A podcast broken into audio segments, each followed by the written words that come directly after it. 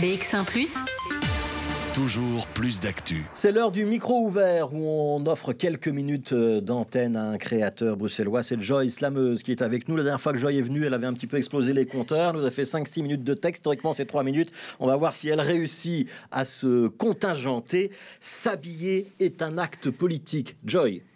Je suis de retour et cette fois-ci avec une chronique qui tient dans les temps. C'est promis, je vais éviter la crise cardiaque à l'équipe et à Fabrice. 3 minutes 30 maxi, va falloir parler vite. Top chrono, c'est parti. Je vais poursuivre sur la même piste, célébrité et ironie. Je suis désolée, c'est trop facile. Toutes les semaines, une nouvelle blague, c'est de la folie.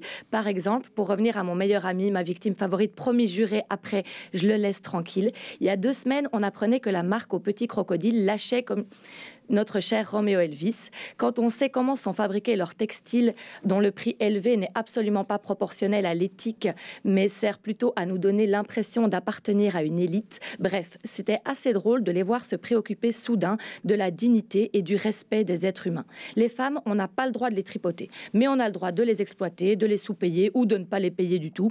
Chacun ses priorités. Allez pitié, laissez-moi au moins le droit d'en rigoler. Ah non, pas le temps. Cette semaine, une nouvelle blague est déjà en train de circuler sur sur les réseaux, on peut voir tous ces autres artistes hyper sponsorisés qui reçoivent gratuitement tellement de fringues qu'ils, elles, n'ont pas le temps de les porter. Demande à MHD. Bref, voilà, voilà tout à coup qui partagent un petit carré bleu et qui s'indignent de tous ces pauvres êtres humains qu'on prive de liberté sans jamais préciser dans leur poste que ce sont ces mêmes esclaves qui les ont eux-mêmes habillés. Pour les Ouïghours, je rappelle que ça fait quand même plus de six mois qu'on est au courant. Et pour le travail des enfants, ça doit faire plus de 30 ans. En tout cas, depuis ma naissance, j'en entends parler régulièrement. Que le scandale éclate publiquement plus de six mois après les premiers articles, c'est plutôt comique. C'est juste le temps que toutes les marques cessent de collaborer avec les usines Made in Ouïghour pour que nos postes ne nous incitent surtout pas à consommer différemment au jour le jour. L'engagement sans remise en question, sans culpabilité, ça marche toujours. On est à l'ère du marketing, de l'image, des mirages. Suffit de voir ces chanteuses mannequins dont les clips ressemblent de plus en plus à des pubs pour du parfum et le compte Instagram au rayon d'un grand magasin. Plus aucun sens à leurs chansons. Je vais arrêter de citer des noms, ceux qui savent reconnaîtront. Moi, je pense qu'on vaut tous mieux que ça, les artistes comme le public, mais ça devient long, très long quand je l'explique et c'est vraiment trop court une chronique. Alors j'ai plutôt décidé d'écrire un livre, d'y expliquer l'origine de ma colère contre le capitalisme et tous ses complices et pourquoi je refuse de nous voir tous comme de simples victimes.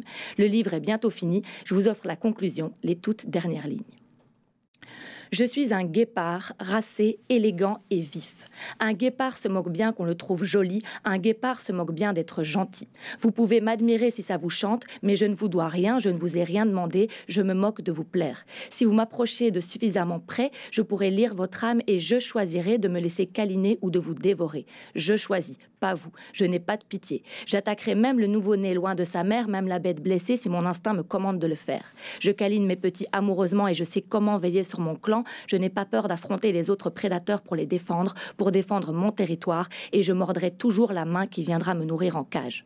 Je suis une femelle solitaire qui protège ses petits. Je suis une gardienne de l'équilibre. Je suis un guépard racé, élégant et vif. Je ne suis pas une proie, pas un mouton, pas une victime. J'analyse mes rêves, je nourris mes ancêtres, j'ai des visions, je découvre mon animal totem. Si tu le souhaites, il suffit de laisser une place en toi suffisamment grande pour l'imagination. Les voix, les images venues d'autres mondes, il suffit de trouver les sages qui te guideront. Il suffit d'avoir envie de te changer en profondeur de changer le monde, il suffit d'être brave. Alors, es-tu un lion, un éléphant ou une larve?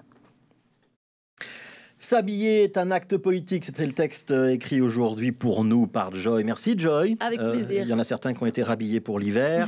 On espère que vous avez bien choisi les vêtements que vous portez aujourd'hui et qu'ils n'ont pas été fabriqués. Euh, achetez seconde main, achetez éthique. Soutenez les, petits couturiers, les petites marques. Voilà, et on soutiendra aussi que le guépard court plus vite que le crocodile.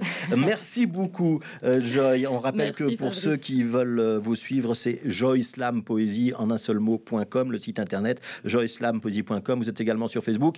Et le livre que vous nous annoncez, c'est pour quand? Dans... J'espère dans un mois maximum. Dans un mois maximum. Oui, mon éditeur eh ben, fait l'impossible. Et ben voilà, donc la prochaine chronique de Joy Slam, on pourra parler de ce livre et montrer peut-être la couverture. Merci beaucoup, Joy, d'être passé dans le studio.